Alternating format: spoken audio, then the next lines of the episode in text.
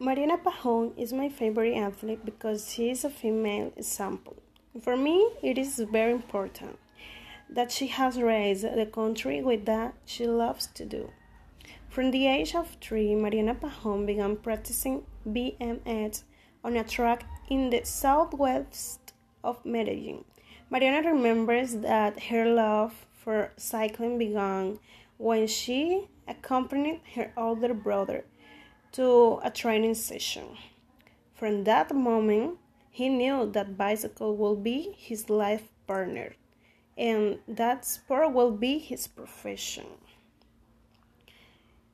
She is recognized for being number one in the UCI World Rankings, a gold medalist at the Rio 2016 Olympic Games, and the London 2012 Olympic Games, being the only Colombian athlete to age a two times Olympic championship.